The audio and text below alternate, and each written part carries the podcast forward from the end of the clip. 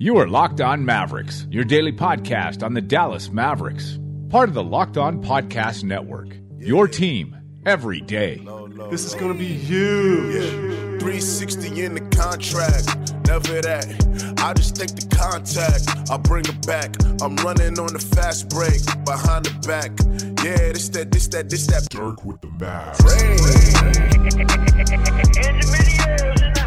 Welcome. You are locked on to the Dallas Mavericks. My name is Nick Angstadt, media member at MavsMoneyball.com, and I'm joined, as always, by my co-host, writer at Mavs.com, and Marvin Bagley apologist. What you got for me, Isaac Harris? Whew, I just pushed record in time, Nick. I couldn't get it to work. I uh, saw, saw saw Cubes today. Oh, Oh, Cuban Cuban was getting uh, interviewed for something. I don't know what it was, but they had lights everywhere at the office today. Spent a lot of my day at the office today. Hung out with Mavs gaming team for a bit. They had a big weekend. Had two games over the over the weekend, and um, yeah, kind of split split their games, all that stuff. But there there's some cool guys that deserve some.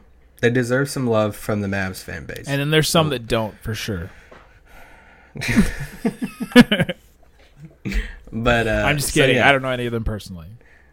No, they're they're cool guys, and uh, I enjoy talking with them every Monday and all that stuff. But but also, yeah, to plug, I tweet tweet this out today. Talk. I spent a lot of time with Bobby Karalla today. My, I guess we're teammates at Mavs.com. coworkers. and coworkers, whatever you want to say. Even though I'm not like full time. Same guy signs your checks, Isaac. Um, but we spent a lot of time talking about the Mavericks and the draft and everything. And I have a little bit more leeway than he does as far as what I can say about Mavs and NBA and all this stuff because he is full. Yeah, there are legit different rules for you guys, which is interesting. yes. So um, I can say a little bit more. Um, but Can you say who they're of- drafting? it was a lot of fun. He told uh, he told a couple. He told one really cool Dirk story. That was uh, just another really cool thing. But we talked a lot of draft prospects and the movement in the, of the NBA. Uh, he opened up a little bit more on the Mavs than I thought he would. But he he loves Jaren Jackson also. So Good.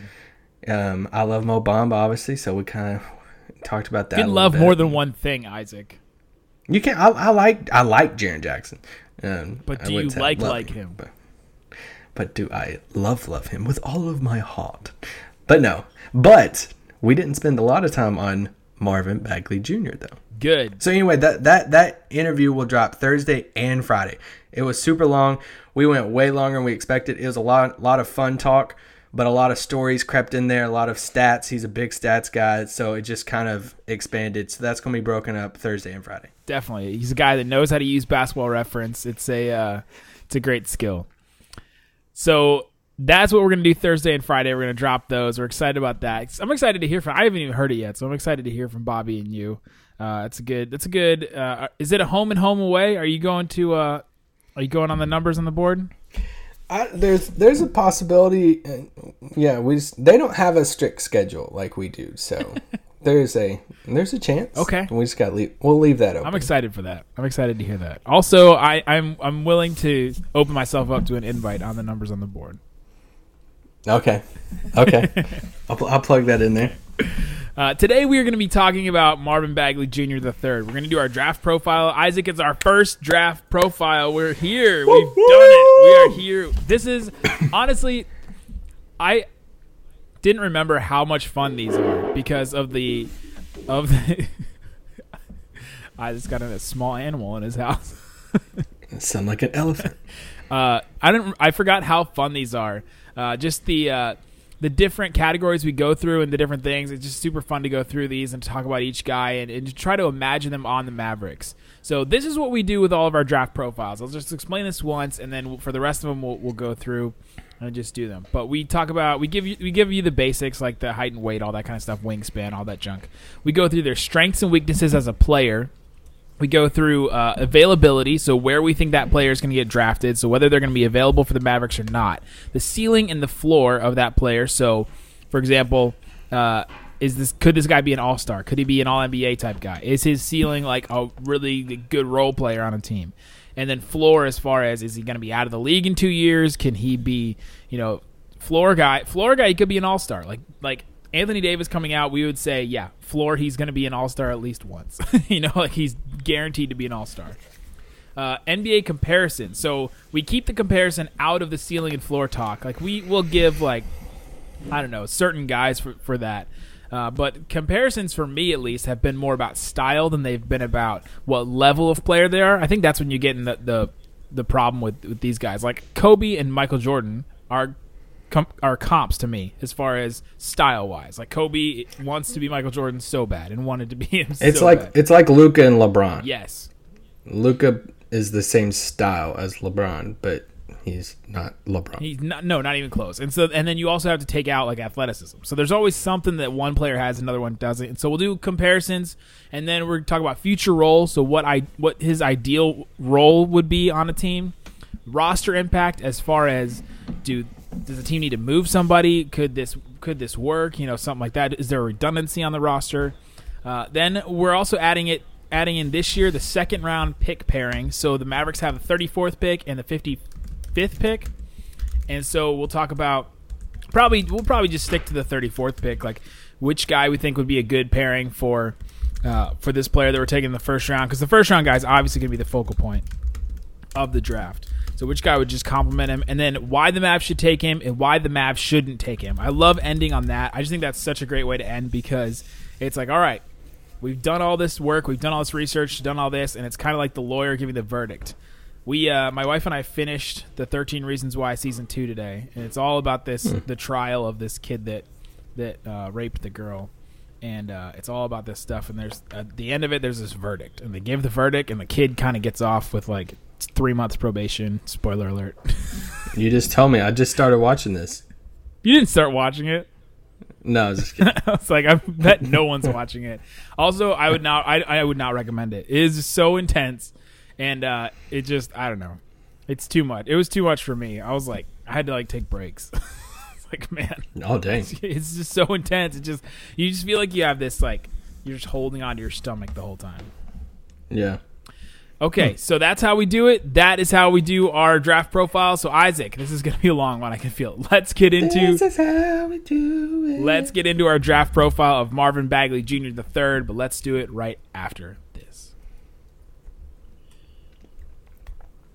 Okay, Marvin Bagley Jr. the third. The basics. He's a six foot 11, 225. I've also seen 230 and 235 places. So I think he may have gained some weight since since college. Uh, you know, you're free. You can go eat what you want. You you have an agents, you know, hit you up and be able to pay for meals now. So he's he's packing on the extra poundage. He didn't go to workout. He didn't go to the combine, so he doesn't have to get ready for that.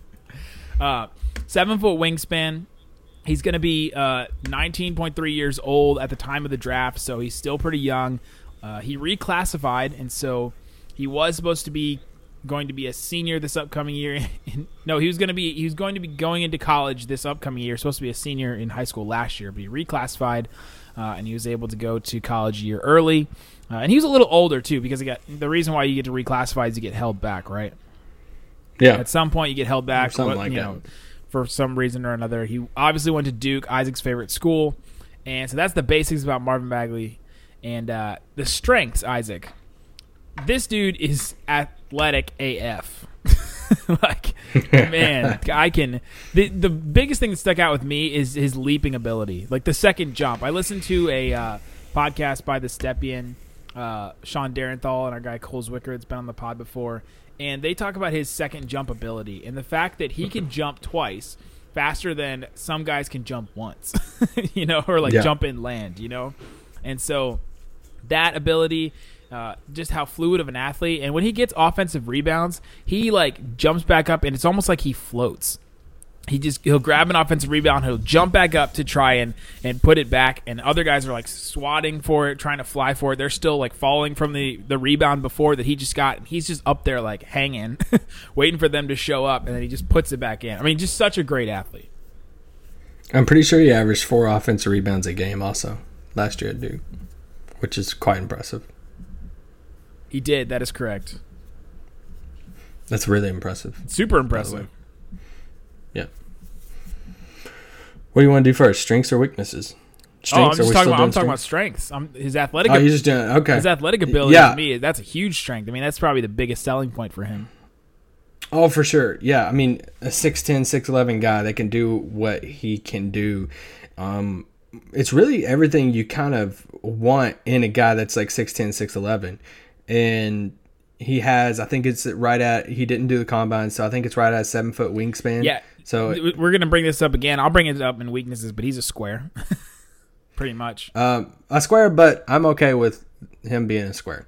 So, I mean, ideally, I guess you're like, hey, it would be awesome if you had a whatever, but a there's a difference between being a square when you're 6'3 and a square when you're 6'11. This is true. Uh, a little bit difference uh, difference with that. But yeah, I mean his okay. So I hate the word motor and um, his hustle. Is, I was thinking about the word motor and how you always hate how people say motor. I I think it. having a high motor in college is always a good thing. I don't necessarily think having a low motor in college is always a bad thing. It's almost like playing in summer Yeah. league. Like if you play well in summer league, that's usually a good sign for you. But if you play bad in summer league, could be bad, but it could, you know, it could also just be that you're not giving full effort or it's just not your game. Or you don't have the right. You gotta learn- You. You have to read into it more. you got to learn how to contain your motor. You can be too high, This like. Lance Stephenson. Uh, Like he he gets a little out of hand a little bit. I Sometimes. don't think his problem is motor. his Maybe problem what's is under the hood. deci- decision making. Uh, but no, Bagley's hustle Yeah. is Yeah, yeah. Back to that. incredible, and what his the effort that he gives every game. So full disclosure, Bagley is the guy that I've watched the most. Obviously, I'm a huge Tar Heel fan. I've watched him the most out of any of these guys in the top ten, um, because it, he played in the ACC, the best conference in basketball. Um, I watched he the Duke, Duke played Carolina three times, and I mean, Carolina beat him twice. I mean, it's not the second best league in the world, but it's something. It's not the second last league in the world. But um, but no, I mean, I watch a lot of ACC basketball. Obviously, watched all three games against Carolina. Watched them play a couple of different times. I played uh, Virginia. Virginia was a one seed this past year, uh, so they played them. He had a pretty good game against Virginia when they played. So there's a lot of ranked teams, and that's something when you when I look at college players. Actually, Bobby and I talked about today. What we look at when we watch college players play is we watch those games to where for me, it's not necessarily who they're going head to head against, like another big, another big prospect, but another elite team, another highly ranked team, or just another ranked team because there's only you know 25 teams that's ranked or whatever. So I like looking at those games, but yeah, it's what you said with his his second jump is incredible. I tweeted out a GIF against Carolina this past year. Um, you can look at you can just type in Google search or Twitter search Marvin Bagley dunk. He catches the ball in the left corner and like kind of pump fakes and goes in and shoots the shot like off the backboard. And before the ball is, it's almost like he comes down and when the ball is hitting the backboard, he's already jumping. Yeah. And he's already jumping so much quicker than everyone else. He catches it and throws it in two handed. Incredible play. Literally, there's only like one or two players in college basketball that can pull that play off. And he's one of them. Um, he's a good weak side shot blocker. So like there there are multiple occasions that you could there's some highlights you can pull out of some some guys coming in on the other side, some guys driving uh, the paint, whatever. Now I hate Coach K goes for titles, and rightfully so. If we're a college coach, we're to go for titles. He played a 2 3 zone. That's not what's to prepare you for the league. But there are some times where he played that middle uh, spot in the 2 3 zone, and he caught, he caught some pretty good weak side blocks. I know there's one highlight that goes around on Twitter a lot to where this guard takes him off the dribble, and Bagley, you know, sends his stuff up into the stands basically. But that's kind of an underrated thing. He's not as bad of a whatever shot blocker thing. If um, then some people, because people want to come at him about his defense, and I'm sure we'll talk about that in a second. Um, I think he can handle the ball a little bit better than what some people think. I I reference this a lot. Watch some Drew League.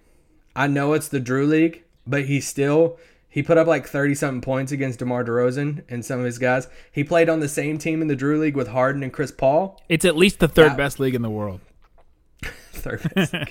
That was a joke. um, he put up some massive numbers in that Drew League, and those guys are. I mean, I mean, if you want to throw out the same stuff that people say, you know, grown men, you know, in, in a lot of those games, he's going against. You know, there's some plays where DeRozan was switching off, trying to guard him, and there's one play in particular. I mean, he just blows right past DeRozan, dribbling, man, dribble move, and he just throws it down one handed. it's not super hard to do. That's me. no, it's not. DeRozan deserves it. but I'd tell you one of the uh, his his the ball thing- handling to me, like you said, I have that written down as well. Is he had this move in a game where he he's he gets the ball in transition, goes behind the back and around and and and, uh, and slams it. Like his ability to grab a rebound and rebounding to me, I put it in all caps. That's a that's a huge plus Oh, he's him. guaranteed double digit average rebounds. Yes, just just by that hustle and by you know being in position and that, that leaping ability, he can grab a rebound and go coast to coast. That's such a that's a huge thing, a huge plus for him. And I think honestly, Shammgod could make him like a really really Yeah. good. Uh, he has like he's starting at a really good place. Let's just put it that way. I mean, he's not Andre Drummond with his uh, his step back three, his step back three. Please, that's a joke. Everybody go to Andre Drummond's Twitter feed right now and go So look at this video he posted of him doing his step back three. It's gonna be scary next year. I bet it will be But he's- scary. so he's not Andre Drummond, but he he is starting at a really really great place. So he could be a really really good ball handler uh, in the in the open court for sure. Yeah, and I'll tell you my favorite part about him as a prospect because the athletic abilities brought up a lot, rightfully so. The second jump, the rebounding, the hustle, love all of that. But my favorite part of him as a prospect is his touch of like his shot in that mid range. Yeah. So Duke would Duke would run this system to where a lot of times they like to play this like high post with their bigs because they obviously had Wendell Carter Jr. and which is another little. There's so much different stuff when it comes to his situation at Duke because he played with another big in Carter. Whether you think Bagley's a four or five, we'll talk They're about that. in a fairly little bit, redundant. probably.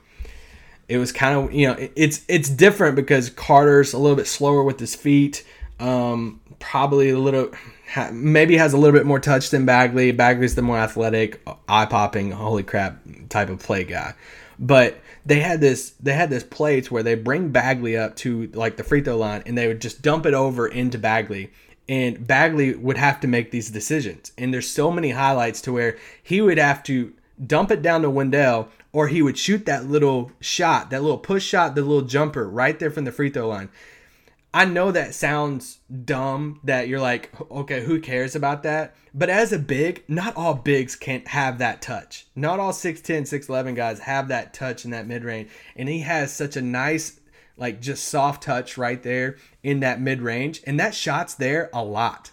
That mid range shot, like, I was watching a little bit. I was at the gym tonight, and I was watching Boston and Cleveland on the you know TVs, whatever. And I saw like like how many mid range shots, and I was thinking about our Bagley podcast later on. Like that shot's there so much, and Bagley can hit that shot. And I love Bagley's form, lefty.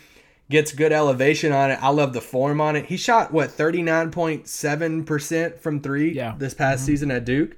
So, I mean, basically forty percent from three this past year the shots there and to, to note on the ball handling thing it's also something to keep in mind the the people he had around him they had the senior and grayson allen who they ran the ball ball through a lot as far as he you know when you get the rebound in college you look for, they look for Trevon Duval who for some reason decided to come out and didn't do five on fives they had Grayson Allen, who was their senior, that they ran a lot of the offense through, or, or at least gave him the ball and he set up the offense.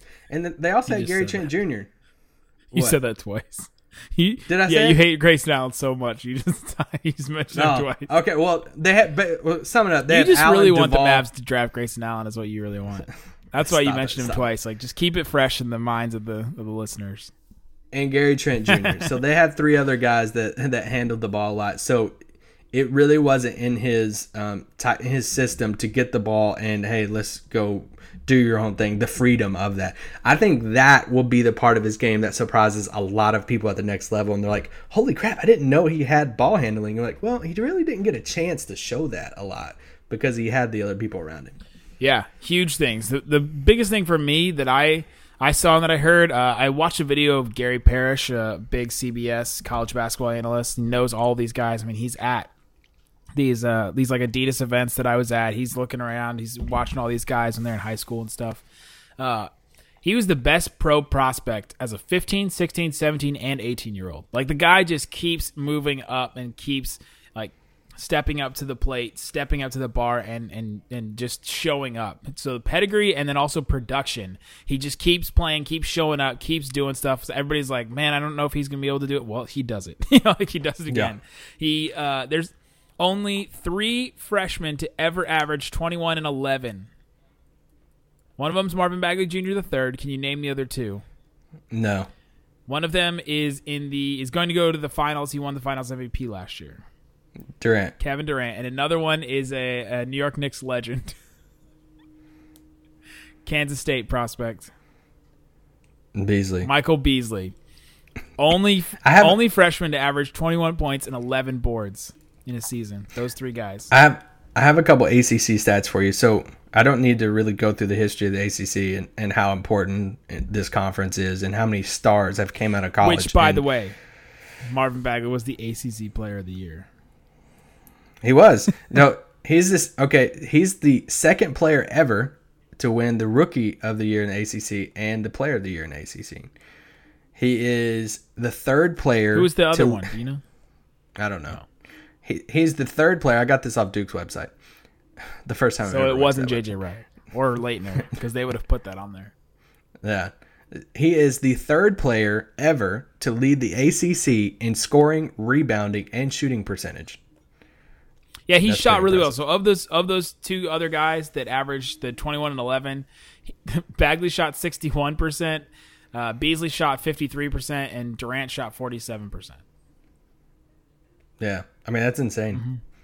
And the la- and like we all know, Coach K has been at Duke for literally ever. I love he'll Duke. never he'll never leave. There's only been five times in history under Coach K that a player's recorded over 30 points and 15 rebounds in a game. There's only been five times that's happened. Bagley has four of them. I found the other player that's uh, the only player to ever win Rookie of the Year, and Player of the Year in the ACC. You are so not ready for this.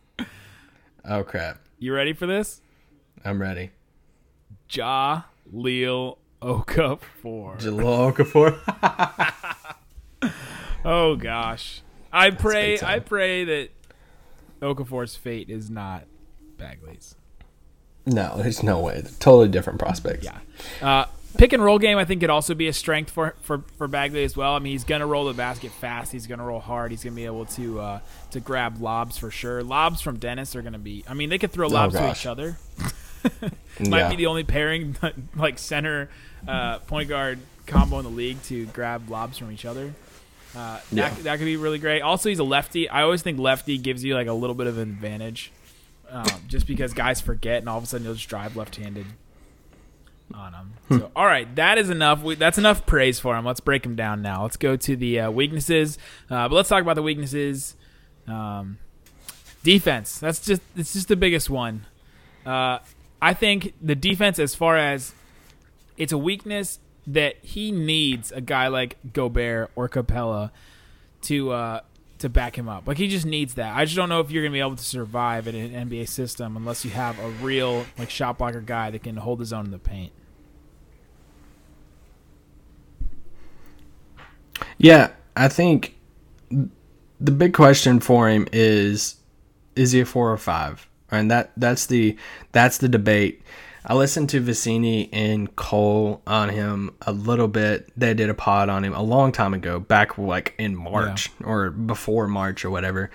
And you know, that's the big thing that people really get hung up on. It's not a huge issue for me at all. Like, is he a four or five? He's a tweener. I think the ringer the ringer did a whole article on it. It could have been Tjarks. It could have been John that did like the Marvin Bagley has a position problem. And it's like, is he a four or five, whatever. And Vecenie brought up a good point, and this is where I stand on this with the position thing.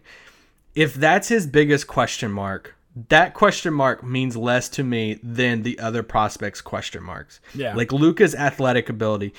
um, Ayton's defensive like you know worries to Michael Porter's back to you know some of the like tho- these guys like his position of is he a four or five, especially in how the game is played today, it's not. It's something that you ask yourself as far as like your personnel department. Like, okay, well, if you have somebody like uh like a Harrison Barnes, you know that you and you are stuck on Barnes being a three, then you have to figure out, okay, well, you know, or if you if you want him to move to a four and Bagley be your five, like that's the thing. And if you want to, so if you want to put that as a weakness, that a 6'10", 6'11 guy is probably not best at a five, then because I, I think he would struggle as a five, and I really do, and that's I'm a I'm a I'm in the camp, and I feel like you're in this camp too, right? That he's a four. Yeah, I think he's a four. Uh, keep keep going. I have, I have something ability- to say about this, but Okay, um, four with the ability to play five. yes, he's a stretch five. And- That's Uh, He's a stretch five in the sense that he, he is positionally a four, but when you go to your small lineups, he's gonna be. Oh, I guess not not stretch five, small ball five is what I would say. this kind of goes into my this kind of goes into my like building your title team as I'm I'm okay. We kind of talked about this stuff, but like with like the Capela type, like what Houston's doing now, I I think it's completely fine to have somebody like Gobert, Capela, whatever to to go all regular season, all this stuff. But you need to have the personnel to be able to go small if you want. And I think like that's the thing like with Bagley, he gives you that option in an offense that you wouldn't run it all the time. I wouldn't like it all the time, but you have that ability to win if you did face a Golden State, if you did face a team that's going small, that you could slide Bagley to the 5 if you have if you have the personnel to throw another wing out there and and be fine with it. He just can't you can't just have him as your main primary five though because there's too many bigs in the in the league today that would eat him alive like Towns and Embiid and Cousins and Davis and I mean the list goes on right now. Yeah, so that's that would be the weakness that a lot of people throw out there. Horford. But I say but I say it's a weakness only if you think he's a 5. So Here's where here's my my problem with uh, Sam Vecenie. He's right in the sense that that the positional thing is not a huge concern, but to me, the defense compounded with the fact that we don't know defensively what position he is. So to me, offensively and size wise, he wants to be a four or five. Like that, he wants to be that kind of guy. And offensively, I think it's it the positional is not a problem at all.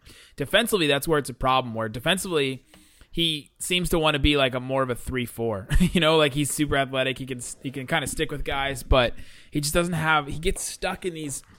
He gets stuck in these these pick and roll like switches, and he gets stuck in no man's land a lot. And you're you're just trying to figure out what he wants to be or what he can be on defense. And it's just hard because that's where he's a tweener is on that side because he's not a shot blocker. He's I not just a think it's hard to- He's not really a guy that can can. He's not a one on one defender where he can defend, defend wings, but But do we do we have enough evidence of that to say that about? Probably not. That's. Probably not. I mean, they played like- they played so much two three zone at Duke, and I know you say, well, they played two three zone probably because they couldn't play man to man. Well, I think that has a lot to do with Wendell Carter more than it does back. Ooh, burn, sick burn, Isaac. I, he has room to he has room to improve for sure. I just think they played so much two three zone that it's unfair for us to say to somebody that athletic that can move that quick and has that lateral quickness to say he's a bad or like that is, he he's a bad you know he's a negative on the defensive end right now. I think he it could be easily coached like that. I'm fine with that for sure. Yeah. because he has more he has more uh, weak side defense helps shot blocking than Ayton. So like No, that's oh I think he does for sure. no. You know, Ayton averaged one more block per game than he did, like a whole a Oh. whole block. Ayton is at like two blocks a game. Bagley's not even at one. There's a difference in that too as far as Well, with the zone and stuff, it's different. But zone man to man, Ayton's body frame, Bagley, and just a lot of with that. But wingspan, wingspan. I, I still think it's a problem though. I still think it's a weakness. It's definitely pro- it, of all the Yeah. things that he is, that's his biggest weakness, It's I guess so. right? Like it's. I mean, I mean, if if you're saying that's his biggest weakness, as he his man to man defense when he played a zone all year in college. That I, think it's a little unfair. I mean, I you got to pick something, Right. so like I see, Weaknesses. for All me, it's a sixty-two percent free throw percentage. That that's that's a red flag for me. And he could be a little bit more consistent with his shot. He's a little bit streaky with it. I love the form and I love his touch, but there he got a little out of control with it. His mechanics sometimes he was like he would get really hyped and it was just like, and, and you expect it as a kid, Yeah. but it just wasn't as like defined and honed in. But the free throw percentage a lot of time translates a lot, and and sixty two percent is not the best. Right. That that's I, that's the next thing I have is uh, the shooting mechanics. You got to work on that. He's uh like I said, sixty one percent from the field, almost forty percent from three. So those are awesome. Those are great numbers. But then your sixty three percent free throw percentage. That's kind of that's going to translate a little bit more. You're gonna have a long. You have a longer three point uh, line in in the NBA. You're gonna have you know bigger bigs, longer wingspans in the NBA. So around the rim, he's not going to get as many easy baskets as he got at Duke. Uh, that He's gonna get fouled a lot too. this is true. So that's that's true. he, he that definitely got to work on the free and so the stuff. free, I mean, he made four out of six essentially. That's that was his average. So that's not terrible. You know, it's not Hmm. it's not Andre Drummond before his revelation, but that's the second time we brought up Andre Drummond. for no reason. Uh, other things, if we want to get really picky about weaknesses, we mentioned his wingspan. It's not you know a terrible thing, but it is not a plus. Um, you know, he's he's essentially a square, seven foot wingspan, six eleven guy. Also, he doesn't finish with his right hand, so or at least doesn't do it often. So that's uh something to note, at least for sure. But there you go. That's our strengths and weaknesses, and uh, let's move on to the rest of the stuff, Isaac. But let's do it right after this.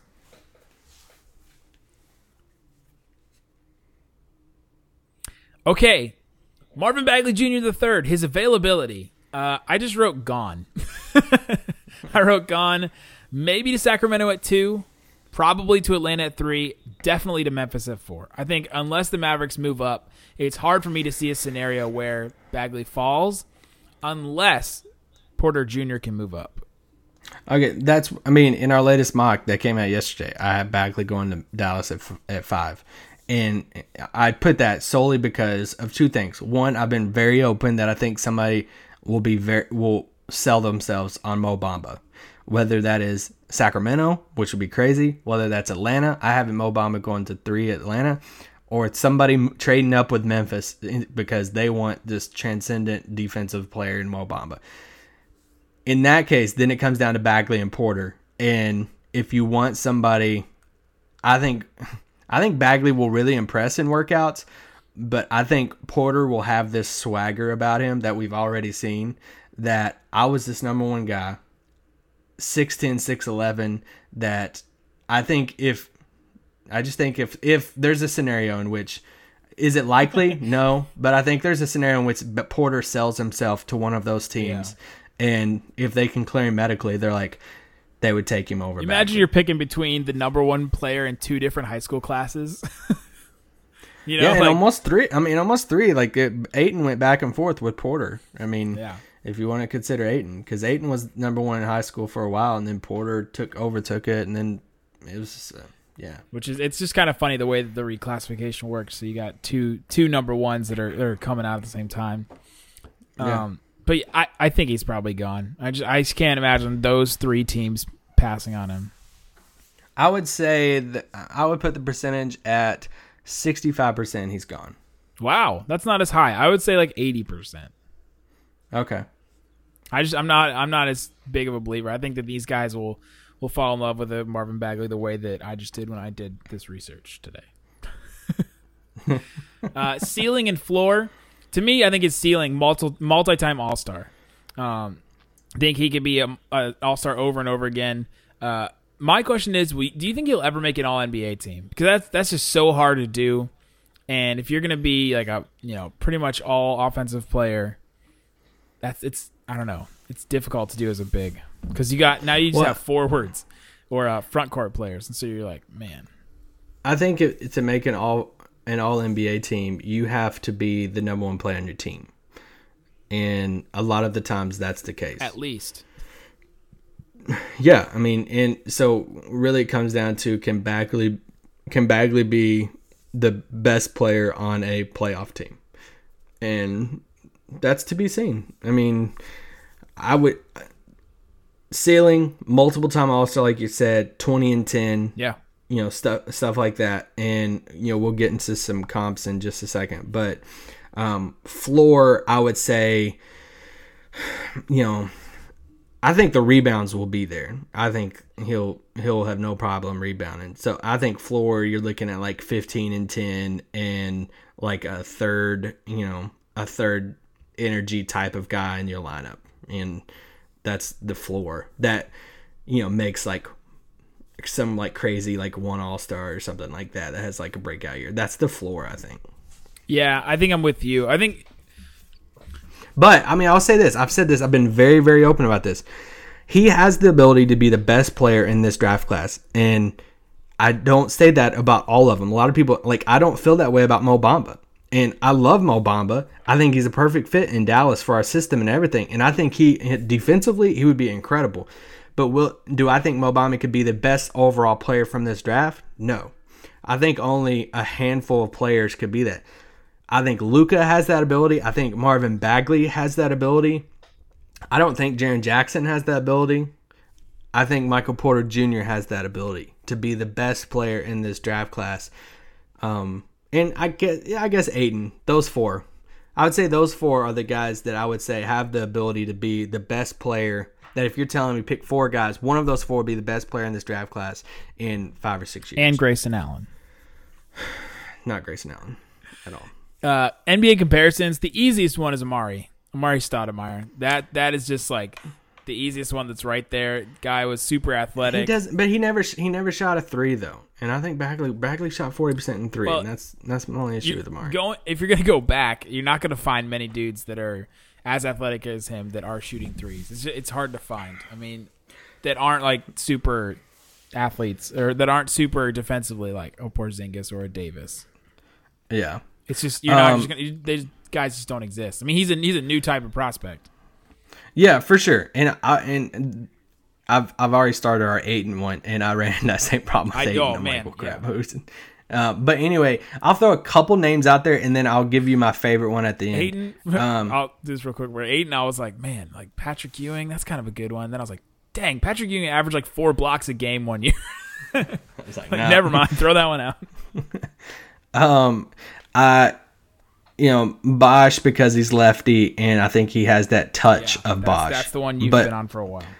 But Bosh, but I'll say this: Bosh was more.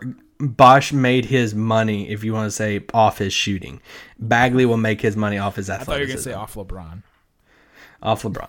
Um, here's a here's a random. I like to try to throw an old school one in, uh, just for the heck of it. Larry Nance Senior with a jump shot. Ooh, Um, the X Factor father. X Factor's father. Now, ultimately, I think this is the ceiling comp is Kevin Garnett, and I see a lot of you know, Yeah, just, you'd have that. The defensive, like Garnett was, whew, he was such a good defensive player. It, man, Yeah. you'd be Garnett without the defenses, really. But my favorite one is a couple of inches taller Shawn Marion. And See that Shawn yeah. Marion, I love every bit of that comp. And Shawn Marion could lock down a dude defensively, though. That yeah, okay, but here's the thing. Eh, when you look at Marion's stats, he had a little bit of it all. Like there was there was a couple seasons there that Marion averaged 20 points a game. Like when I'm looking at somebody that comps to Bagley, I'm looking at somebody that's going to get double digit boards, around 20 points a game, that's going to shoot from 3, but has that athletic ability to be the second jump. See, that's why I'm saying I'm you're a lot lower on Bagley defensively than I am. I I'm I view Bagley as a clean slate defensively because I don't, I'm throwing defense out of the picture for him in college because he played this 2-3 zone with Carter. It was just super weird and everything.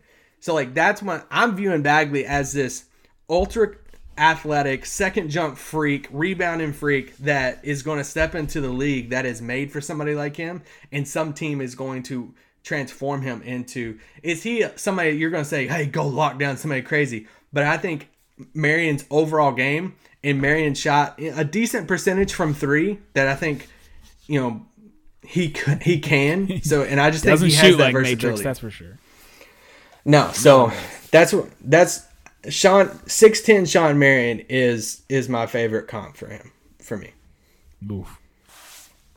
I'm sticking with Stoudemire. I'll also go with Kris Humphries and Dwight Powell. I'll go with those two. That's that's the low end. The low end. Oh my gosh, Kris Humphries, not it. No, Kris gosh. Humphries I also like a twenty, Amar'e's- also a twenty and ten guy freshman year. I like, um, but and another thing with Shawn Marion is where he's at on the all-time like rebounding list is decently high. Four-time All-Star, long career, everything with that. I like the Amar'e, the athleticism Amar'e. It's just Bagley can shoot better right now than Amar'e ever could. And I think Bagley will be a threat from the three his entire career from day one in the NBA. And just Amar'e never had that. future role on an NBA team. Uh, I think he's your focal point. I think he's your offensive. You, run it through him a little bit. I think that uh, he's ideally a secondary score playmaker. You have a guy that is a wing guard that can, you know, get his buckets, can shoot really well, and then Bagley's like your secondary guy that can get you a bunch of points, make some plays, get the boards after the guy shoots, you know that kind of stuff. Run some pra- plays through him every you know once in a while. Yeah, for is this future role with the Mavericks? Yeah, let's let's go. Yeah, yeah let's go that way. So Okay, so secondary playmaker He would Dennis, really. he would step directly into Dwight Powell's role, and with the exception of he would get a little bit more plays ran through him, and You can you Like- can dump the ball down to Bagley, where you can't do that with Powell at all. Yes, and he would. So he allows HB to play the three. So my my personal preference with Bagley is you still got to go get your center. Yeah. That doesn't have to be next year. It can be the year after that or whatever it is. Here's here's a big weakness, a big downside to Bagley. They get Bagley, all of a sudden it becomes a good idea to chase DeAndre Jordan again.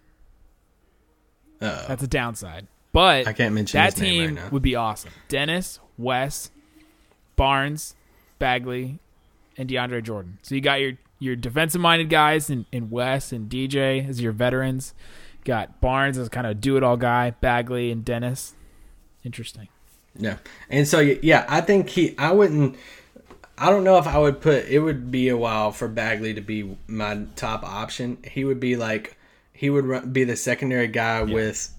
I love. I would love. Let's just say this. I would love him in that third role next to next year next to Barnes and Dennis, running the pick and roll with Dennis, rim rolling like Dwight Powell, but also the ability to step out for the three, being able to still give dump it down to him and say, "Hey, go get us a basket." Also, let him grow with that. Let him learn from Dirk how to work the post, all that different stuff like that, and and eventually find the center. Like, I mean, future role for next year, it would fit in perfectly. It still allows Dirk to start at center. Bagley starts at the four. Barnes three. West Dennis. I mean, you got to figure out what you do in free agency at that point. Do you just punt free agency, um, or do you try, or do you go after somebody like a DeAndre or Boogie or something like that? But yeah, so that that's the thing. And I'll, I'll even throw this out there. What we were talking about, he gives you the ability to play the small ball. There's not a another Draymond in the league, but he gives you that ability to play that type of impact as far as he I think Bagley could give you that ability to step in and play the center role kind of like Draymond and give you the ability offensively but still be able to hold his ground some as a 5-2. Not all the time. You're much you're you're totally against Bagley's All- defense at all. everybody that I've ever read is like he's, he's bad on defense. He's so bad on defense. I'm like, man, eventually these Off guys got to eventually all these guys got to be right. But off a zone though, like that's the thing. I, I think people throw their worries off, off you know, they'll, they'll throw their worries out there that yeah, he has some worrisome tendencies, whatever. But still, off a zone, I think it's so unfair to judge somebody But off a zone. he's not like a guy that people never saw before before like college, right? Like guys people saw him in high school. There's a bunch of video of him in high school. Yeah. So people are going off that too. It's not just the one Oh dear God, we can't go after off high school stuff. Okay, then then a bunch of the players that were drafted and as they were high school players, how did they figure that out? I don't know. Ask Kwame Brown. Ask Kobe Bryant. Ask, Yeah, ask Dwight I mean, Howard. you can go Dwight back and forth with that. There's that's why there's a lot of people right now saying you can't judge Michael Porter Jr. off his high school tapes. Like you're watching some high school mixtapes and it's like, oh cool, you're gonna have like all these cool dunks and different stuff and in all of that. And that's I think you can put some of it with it, but just because somebody's not a lockdown defender in high school doesn't mean that they can't. I just we obviously differ on that. You think Bagley is more has has already cemented himself a lot in who the defensive player he's going to be.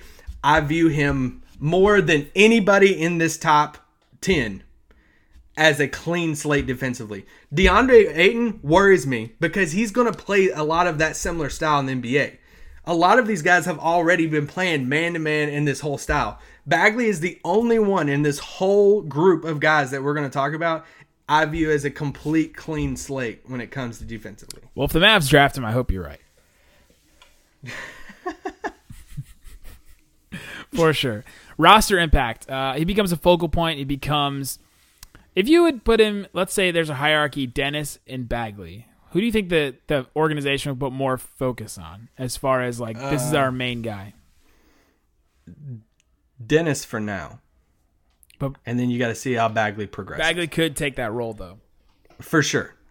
For sure. And then you- you're essentially you're committing to build around Bagley and Dennis. So you're, you're building around that pick and roll. You got to get some shooters. You got to get you got to find a, a great rim protector. You got to find you know you got to find all that that kind of stuff. At least a shot blocker. Let's let's put it that, we'll put it that way. At least a guy that can body the, some Bigger of these dudes, bigs. right. Yeah. Yeah. And you you'll have time to do that. Sure. Whether that's with the second pick that we're going to talk about, whether that's in free agency, whether that's through a trade, maybe then you entertain Wes Matthews trade for somebody and you bring back Seth Curry or somebody to be your starting two and you know, that's how you go you try to find a big or they view him as a 5. I mean, there's this he could be viewed as a lot. Yeah. Yeah, you can you can get I think you could you could get a shot blocking four that uh that could work with him as Bagley as your 5. If you get the right guy. Like like Aaron Gordon, well, Yeah. Aaron Gordon like hypothetically Yeah, yeah, the shots, idea but- of Aaron Gordon. Yeah. Uh, second round pick pairing, or do you have anything else on roster impact? Um, no, I would just say this: it might mean something to Maxi and Motley, just because you can only have so many bigs Ooh, at that especially point. Powell's going to be back. Motley, like Yeah. Motley goes to bed at night and dreams he's that he's Marvin Bagley. I think the moment we draft a big, Salah's gone. yeah, Um, if you want to say that already, but um, yeah, I mean, it's just in today's game, and we saw it last year. I mean, you can only have so many bigs. So, I mean, Dirk's going to be back. unless you, got go to Dwight Costco Powell. with your forklift and come back. Oh my gosh. Um, Bagley that you know probably would get some minutes at the five, and then Maxi and Motley are probably going to be back too. So I mean that's five bigs right there. And then like what if they go out and get somebody like Boogie or DeAndre Jordan, or whoever it is, you know, that would push one of them out maybe. And I know the organization loves Maxi, they love Motley, and that's two young guys they really like. So what happens then with Dirk and Powell, and if they add another big in free agency? Yeah, those are those are tough decisions to make, but you still have Motley on the two way, so you can still keep him around. And then Yeah. there's still spots. Yeah, there's spots for sure. Dwight Powell, Dwight se- Powell's still sticking around though. He's still on guaranteed. Dirk's still sticking They, around. they- you cannot stress how much the Mavericks love Dwight Powell. You're gonna play maybe play Dorian at four some. I mean they played him at two, so I don't know. No, crazy. Uh, second round pick pairing. Uh, I'll just go out and say it right now. It's a guy I've been mentioning the entire podcast. Just get his former teammate Grayson Allen. Oh dear lord, stop it. No, I have uh, any of the def- defensive guards. I think any of the guys we've been talking about. A lockdown guy in the perimeter, a Jevon Carter, Rawle Alkins, Josh Okogie, like any of those defensive Yeah. kind of guys, I think would really help for sure. Guys that really don't need the ball as much. Yeah, I agree with you. I like that a lot. The only so most of these prospects that we're gonna do this say what second round pick pairs a lot. It, we're gonna look at it, and most of them I'm gonna say wink Yeah, because those guys. you can never have enough wings. But I will say this with um with Bagley, I would lean more towards the two threes more than the three fours. You know, compared to so for instance, like if we get Bagley, I want Bagley to be a four. I don't know if I would be all about Jaren. I mean, um, um, Justin Jackson. Right. Because I think Justin Jackson's a 3 4. I would want somebody like a Melvin Frazier, Josh Okogie, uh, like you said, Rawle Alkins. Man, he looked awesome in the con- combine, like 5 and 5. But one of those guys, I would like them for sure. And Gary Clark is not a possibility at all. I like Gary Clark more than Grayson. But not if you get Marvin Bagley, you're kind of like, eh, we need got to boost up something else. yeah, I guess. All right, let's finish it off, Isaac. Why should the Mavs take Marvin Bagley Jr. the third? I mean, if you're sitting there at five and Bagley's there at five, you got to take him um, because, I, like I said before, I think he could be the best player in the draft. You're immediately putting a 20 and 10 super athletic 6'10, 6'11 guy with pairing him with Dennis for the next decade. He hasn't been, like Nick said, a number one guy for multiple years of each of his classes. For, you know, he's been that for a reason and he already like a lot of the things that you might be worried about with a prospect like a broke shot something like like his shot looks fine his touch is is awesome for his extent his his hustle his effort his rebounding all the stuff that he excels in is what Dallas needs. And like he could step in his rookie year and and be a 20 and 10 guy. And the I mean I've already said his weaknesses with defense and stuff, I think would be perfectly fine with Dallas. They will work with it. He has he has the athletic ability and the frame to be a, a good defender. And yeah, and I don't I mean just the upside of Bagley, you couldn't I don't think you can pass at 5. I mean, obviously depending on who's above. One thing I'll add to that is that the Mavericks with Dirk at center and an awful team have still been like in the middling range of defensive efficiency. So like even with Dirk, there's I think this past year they're still like 17th in defensive efficiency. I think last year they were like 12th or something like, like something crazy, 15th Yeah. or something crazy like that. So even with And their offense, oof, yeah, their offense has been awful. So even with Dirk, you know, a guy that can barely move, you imagine what they can Yeah. do with. And we saw the uh, the lineup, the uh, the you know the hamster hamster of death lineup for the Mavericks with uh, with Dwight Powell as their focal point on defense. I think he sort of has the same sort of weaknesses as, as Bagley on defense, and they turned him into like a monster. And that lineup was crazy with with Barea as your point guard, Dirk as your center. Like man, Yeah. like Rick Carlisle could could turn him into something good. So so as a player wise, I think I still think d- defense is his biggest weakness, but I think Rick Carlisle could turn that into to something awesome. Why the Mavs? Yeah, and-. Well, I was just gonna say this. uh, We probably should add this as a category in future prospects. Is Oh, good. These aren't long impact, enough already. impact on free agency. oh yeah, for this year for sure. Last year wasn't Yeah. much of a big deal. And I think if you get Bagley, for me, that would take you out of all the restricted fours. And personally, I wouldn't want Jabari, Aaron Gordon, Julius Randle, any of those guys if we get Bagley. Yeah. Capela, dream. Um, yeah, seriously. But in that situation, I, I like I said before, and we talked about this in our dream lineups and all these different stuff before. I would be okay with Boogie and Bagley. You wouldn't, I know, because defense wise and all that stuff. But Boogie and Bagley. I um, mean, at that point, you just I don't know. Just try it. Go for it. You might as well. Just do it. I don't care. But any of those five, I mean, Defense, what? obviously Capela Capela would be your number one option, but Boogie or DeAndre, oh, I don't want to talk about him, but a five. Can you imagine we ideal. media day rolls around and we got to talk about talk to DeAndre Jordan. I no, I can't even imagine that. Why the Mavs should not take him? Uh, all those things that I said about Carlisle, he would have to sign on. I think. I think Bagley has a chance to just infuriate Carlisle. I think Carlisle would really have to sign on to it. I also think he has some bust potential. Uh, it just depends on how how the how the team he gets drafted by uses him, uh, sets him up, and how the NBA responds to his game. Hmm. I don't see. I don't. I don't see a scenario in which he busts. I don't. I think he has a pretty high ceiling, and You you, you think I he's a high floor guy? hi- yes, high floor. I think he has a high floor, and depending on where he, like, he could go a lot of different places. He's another guy to where to wherever he went, just like Luka, I think he would be fine. In Memphis, he's fine. Even if he goes to like an Atlanta and he's asked to be like a guy like right now, he still has like a scoring ability and his leaping like rebound ability to where like he could be a good stats bad bad team guy. And What like, if he's the so like if- what if he's the focus of the other team's like defensive scheme though? To me, that's where if you don't have a guard that can really dump it to him, if you don't have a guard that can that can get him the ball, that's where I think he could have some issues. So if he's on in Atlanta and they don't have guys that can can really help him Well, in I, that I mean, way, I think you could. I think you could say that about any of the prospects, though. Whoever goes to Atlanta, they're going to be the focal part of the offense. well, like Bamba, you can't say that about because he's not he's not gonna be the focal point of the Well, yeah. offense. Jaren Jackson Like- really is not either. They can they can Yeah. impact the game in different ways that that Bagley really can't. yeah. So like that's why, like I think fit matters for some of those guys more than it does Bagley. To where like, you know, Luka eight and Michael Porter Jr. Any of those guys goes to Atlanta at three, they're going to be the focal part of the offense Yeah. and the number one thing somebody games plan game plans for in, in the you know every night.